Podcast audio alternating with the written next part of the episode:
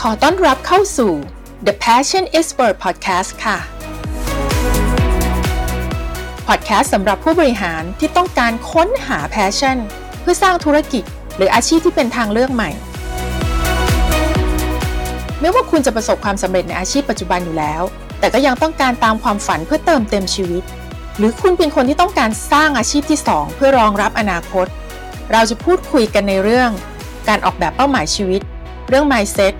และการลงมือทำที่ต่อเนื่องค่ะดำเนินรายการโดยโค้ชปริตยา ถ้าคุณต้องการสร้างทางเลือกใหม่ ที่เป็น next chapter ของคุณ และพร้อมลงมือทำแล้ว เป็นเริ่มต้นกันเลยค่ะ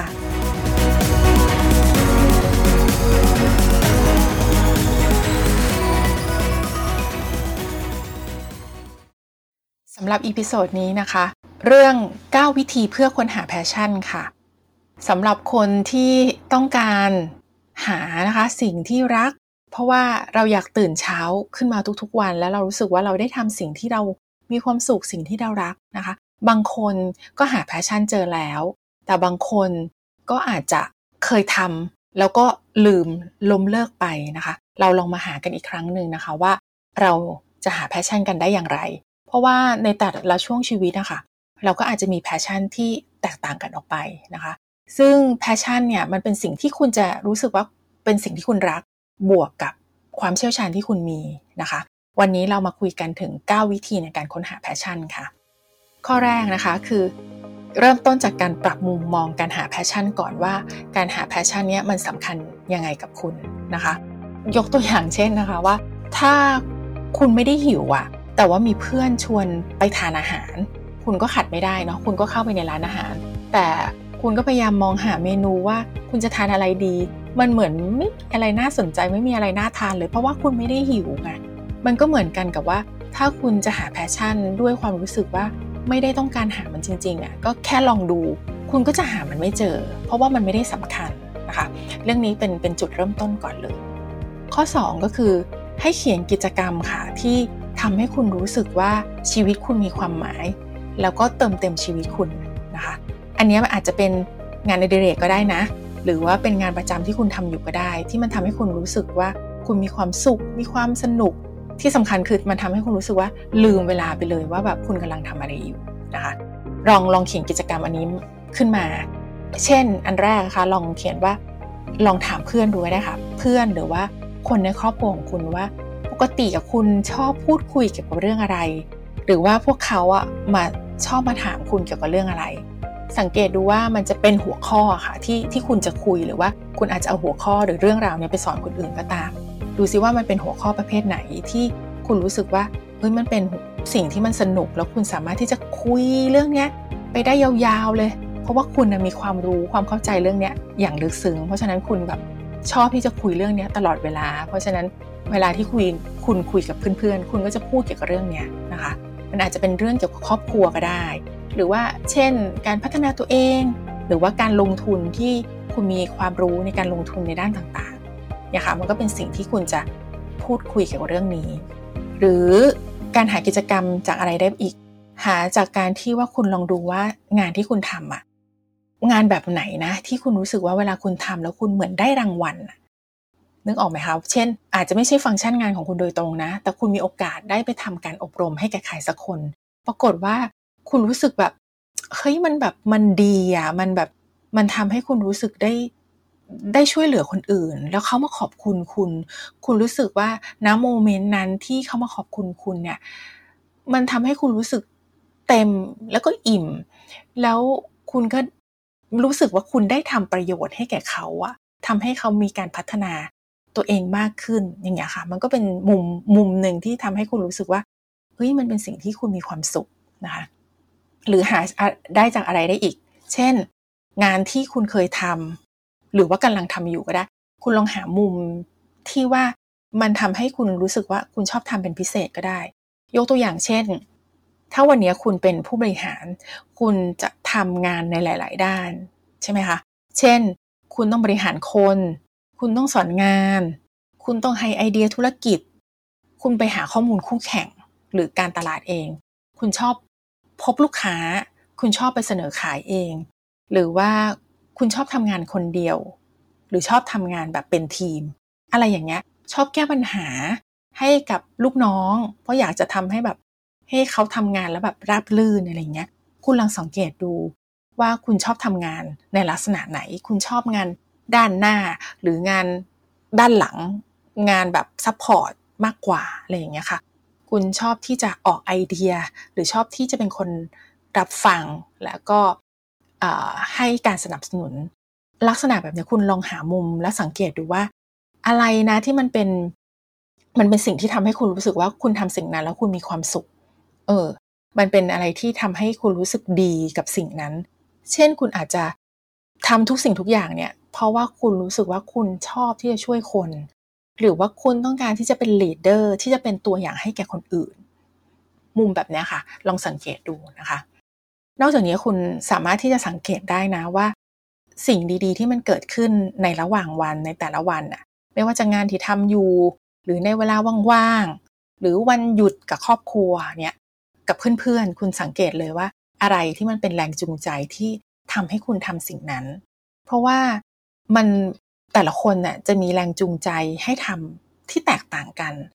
เช่น คุณอาจจะเอาความรู้ความเชี่ยวชาญที่คุณสามารถที่จะบริหารทีมขายเนี่ยไปช่วย SME ไปช่วยกลุ่มสตาร์ทอัพแรงจูงใจของคุณคืออะไรอะแรงจูงใจของคุณคือ คุณชอบที่จะสอน คุณชอบที่จะเป็นผู้นำทางความคิด อยากจะแบ่งปันประสบการณ์ อยากจะช่วยเหลือคนที่เขาต้องการประสบการณ์ที่คุณมีอยู่ แบบเนี้ยคือคุณก็กลับมาดูตัวเองว่าอ๋อคุณมีแรงจูงใจอะไรนะคะ ข้อที่ 3 เขียนคุณค่า value ที่สำคัญที่คุณใช้ในการดำเนินชีวิตของคุณ เพราะอะไรรู้ไหมคะ เพราะว่าถ้า passion นั้นเนี่ยมันสอดคล้องกับคุณค่าหลักที่คุณใช้ในการดำเนินชีวิตของคุณเนี่ยมันจะทำให้คุณรู้สึกดีมากๆ แล้วคุณจะรู้สึกว่ามันเป็นโฟล์ของคุณในการใช้ชีวิต คุณไม่ต้องเปลี่ยนแปลงตัวเองอะไรมากมาย value นั้นยกตัวอย่างเช่น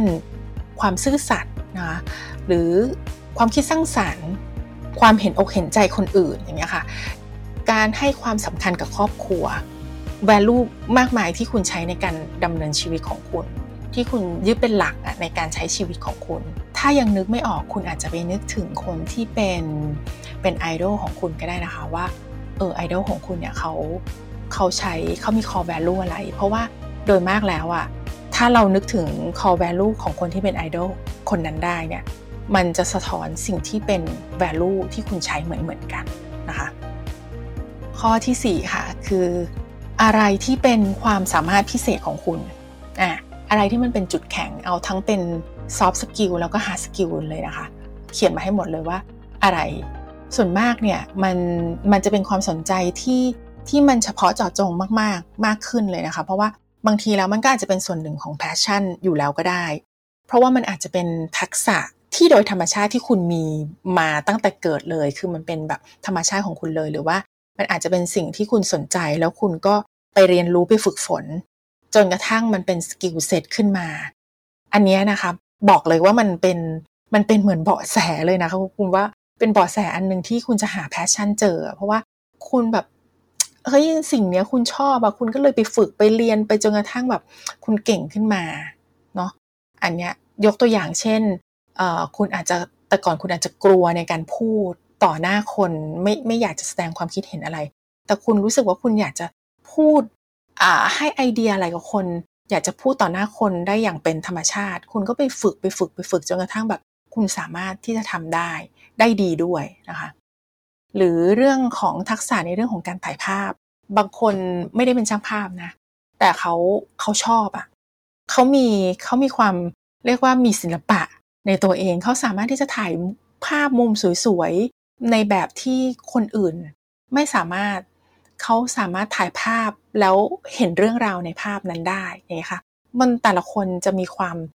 ทักษะที่แตกต่างกันนะคะ หรือว่าการทำอาหารเพื่อสุขภาพอย่างเงี้ยเพราะว่าคุณสนใจเรื่องสุขภาพหรือทักษะในเรื่องของการน้มน้าวใจคนนะคะ อันนี้ก็เป็นทักษะที่ที่ไม่ใช่ทุกคนจะมีได้ด้วยนะคะ หรือทักษะในเรื่องของการสร้างความน่าเชื่อถืออ่าเรื่องการบริหารทีมงาน คือมันมีทักษะที่เป็นสกิลหลาย ๆ อย่างที่มันจะเป็นจุดแข็งที่แตกต่างกันของแต่ละคนนะคะ ข้อต่อมาข้อที่ 5 แล้วนะคะ ข้อที่ 5 คือ การใช้ทรัพยากรต่างๆ ไปกับเรื่องอะไร ทรัพยากรในที่นี้คือ เวลา เงิน พลังงานต่างๆ ของคุณ คุณเอาไปทุ่มเกี่ยวกับเรื่องอะไรบ้าง ยกตัวอย่างเช่น คุณลองสังเกตดูนะคะ จากพวกประเภทหรือหัวข้อ หรือธีมต่างๆ ที่คุณมักจะวนเวียนอยู่เกี่ยวกับเรื่องพวกนี้ เช่น ประเภทหนังสือที่อ่าน หรือหัวข้อที่คุณชอบฟังพอดแคสต์อย่างเช่นหนังที่ที่ชอบดูเนี่ยบางทีอะเราเราอาจจะชอบชอบหนังประเภทที่แบบสืบสวนสอบสวน หรือหนังที่มันมีตรกกะ เยอะๆอะไรแบบนี้ก็ได้ หรือบางคนชอบดูหนังไปแล้วก็วิเคราะห์ตัวละคร ว่าเอ๊ะทำไมคนนี้เขาถึงตัวละครตัวนี้มีแรงจูงใจอะไรทำไมถึงทำแบบนี้แกก็แสดงว่าคุณอาจจะเป็นคนที่ชอบสังเกตคน ชอบศึกษาผู้คนไง มันเป็นสิ่งที่สามารถที่จะสะท้อนมุมมองความสนใจของคุณได้นะคะ หรืองานอดิเรกก็ได้ ว่างปุ๊บ ต้องไปร้านหนังสือเนี่ยไปอ่านหนังสือพวกที่พัฒนาตัวเอง อ่านหนังสือจิตวิทยาอะไรเงี้ยค่ะ หรืออ่านหนังสือ how to แบบนี้เป็นต้น หรือบางคนก็ชอบอ่านเรียกว่าชีวประวัติของคนที่สำเร็จแบบเนี้ยคือมันจะมีอะไรที่คุณจะวนเวียนเกี่ยวกับเรื่องพวกนี้อยู่ตลอดเวลา ที่คุณว่างหรือคุณมีเวลาปุ๊บคุณก็จะต้องมุ่งเกี่ยวกับโฟกัสเกี่ยวกับเรื่องพวกนี้ค่ะ เพราะว่าเป็นสิ่งที่คุณชอบทำแล้วคุณมีความสุข คุณจะใช้เวลากับเรื่องเรื่องนี้ได้อย่างแบบอย่างที่บอกค่ะ ก็คือลืมวันลืมเวลาได้นะคะ แล้วคุณก็จะทำมันได้นานๆอย่างต่อเนื่องเลยล่ะ มาข้อที่ 6 กันค่ะ อะไรที่เป็นเรื่องที่คุณสนใจในวัยเด็กอะเพราะว่าเรื่องที่คุณสนใจในวัยเด็กเนี่ย ตอนนี้คุณอาจจะเลิกไปแล้วก็ได้ เพราะว่าคุณลืม อย่างเช่น คุณชอบเล่นกีฬาอะไร คุณชอบอ่านหนังสือหรือเปล่า หรือคุณชอบเต้นรำคุณลองกลับไปดู หรือว่าคุณชอบที่จะเป็นลีดเดอร์เวลาที่แบบใครต้องการให้ทำอะไรเนี่ย คุณยกมือ แล้วคุณบอกว่าคุณจะทำแล้วคุณสามารถที่จะจัดการ manage ทุกอย่างได้จนกระทั่งงานนั้นออกมาสำเร็จ อย่างเงี้ยมันเป็นสิ่งที่สะท้อนตัวตนของคุณนะคะ คุณลองกลับไปดูว่าเอ๊ะเด็ก ๆ เคยทำอะไร แล้วปัจจุบันคุณยังทำอยู่ไหม มันมีแพทเทิร์นบางอย่าง ที่มันแสดงได้ถึงว่า คุณสนใจอะไรแล้วคุณเชี่ยวชาญอะไรนะคะ ข้อที่7แล้วค่ะ ข้อที่ 7 คือเรื่องเลือกโฟกัสในความสนใจ เพราะว่าคุณจะมีความสนใจในหลาย ๆ เรื่องเลยคุณลองเลือกมาสักอันหนึ่ง priority มันนะคะ เพราะว่าคุณจะได้ดูว่ามันเป็น passion ที่โดยมากอะที่มันสิ่งที่คุณสนใจที่สุดมักจะเป็น passion ที่มันสำคัญที่สุดของคุณนะคะ คุณก็ลองเลือกมา ข้อที่ 8 ค่ะ สิ่งที่คุณพยายามทำตลอดเวลาอะอันเนี้ยสังเกตได้ง่าย ๆว่า มักจะเป็นสิ่งที่คุณกลัว คุณไม่กล้าทำเพราะว่ามันคุณไม่คุ้นชินน่ะแต่คุณก็พยายามที่จะทำคืออาจจะละเลิกไปบ้าง แต่ก็กลับไปทำมันอีก คุณลองเขียนกิจกรรมพวกนี้ออกมาดูนะคะว่ามันมีเรื่องอะไรบ้าง แต่สำคัญคือ คุณอย่าปิดกั้นตัวเองนะ คุณต้องเปิดใจ อย่าเอาความรู้สึกที่ไม่กล้าทำอะออกมา เพราะว่ามันจะทำให้คุณอะไม่กล้านะคะ ข้อที่ 9 ค่ะ คุยคุยกับคนที่เขาเกี่ยวข้องในเรื่องที่คุณสนใจ เพราะว่าคนนั้นเขาอาจจะให้คำแนะนำหรือว่าเขาเป็นพี่เลี้ยง คุณจะได้ไปถามคำถาม คุณอาจจะได้ไปแลกเปลี่ยนมุมมองความคิดกับเขาได้ เพราะสิ่งนี้มันจะช่วยพัฒนาไอ้สิ่งที่คุณสนใจเนี่ยให้มันเติบโตหรือให้มันก้าวไปอีกขั้นหนึ่ง ซึ่งคนที่เป็นพี่เลี้ยงคุณเนี่ยอาจจะเป็นคนที่เขาเชี่ยวชาญเรื่องนี้อยู่แล้วเขาอาจจะเป็นเพื่อนของคุณ เป็นครอบครัวของคุณ หรือเป็นคนที่เป็นโค้ชในการที่จะไกด์คุณได้นะคะทำให้คุณที่หา passion จริงๆ passion ที่มันเป็นสิ่งที่คุณอยากทำจริง ๆ ได้เจอนะคะ ทั้งหมดเนี้ยค่ะ ก็หวังว่าใน episode นี้จะช่วยให้คุณนะคะ ได้เริ่มต้น ได้ค้นหา passion ที่ที่จะทำให้คุณอะได้ทำในสิ่งที่รักและมีความสุขอะแล้วคุณสามารถที่จะทำสิ่งนี้ให้เป็นอาชีพได้ แต่คุณก็ต้องดูว่า passion ที่คุณได้นั้นนะสามารถที่จะไปแก้ปัญหาอะไรให้ใครได้บ้าง แล้วก็มีตลาดมีคนพร้อมที่จะจ่ายเงินให้กับคุณไหมนะคะ ก็อันนี้คุณอาจจะย้อนกลับไปฟังใน episode ก่อนหน้านี้ก็ได้ ว่าอะไรที่มันจะเอา passion เนี่ยไปขยายต่อไปจนกระทั่งเป็น life purpose ของคุณนะคะ ก็สำหรับ EP นี้ถือว่าเป็นอีก EP หนึ่งที่โค้ชเองเนี่ยมีความต้องเรียกว่ามี passion ในตัวเองมาก ๆ ที่อยากให้ทุกคนได้มีโอกาสได้มี passion ของตัวเอง แล้วก็ได้เริ่มทำใน passion นั้น และถ้าให้ดีที่สุดเลยก็คือสิ่งที่เป็น passion คุณสามารถทำมันได้ทุกๆวัน และเป็นอาชีพให้แก่คุณได้นะคะ แล้วพบกันในepisode ต่อไปนะคะ กับโค้ชกฤติยาค่ะ